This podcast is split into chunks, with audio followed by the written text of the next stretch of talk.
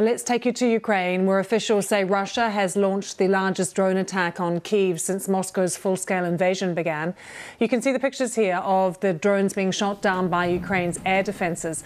The attack, which was the most sustained in months, brought down some power lines. Kyiv's mayor says two people were injured in the attack, but no deaths have been reported.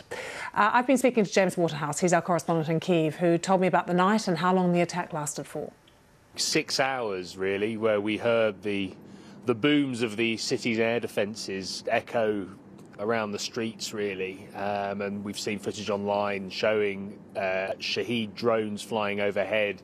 They're these Iranian made drones which Russia has been using of late. They are cheaper than ballistic missiles and it's it's a means which Russia has switched to as its own uh, stockpiles have dwindled.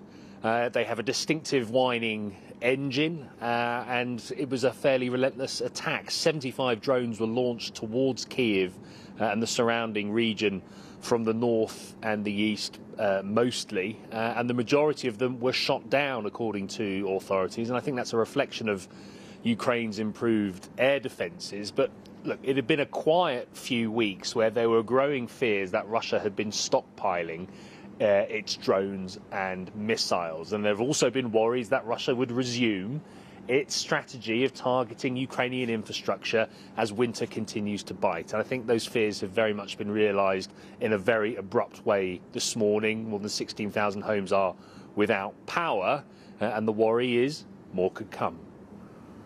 Indeed, James, and we have, of course, had this overnight address from President Zelensky. What has he had to say?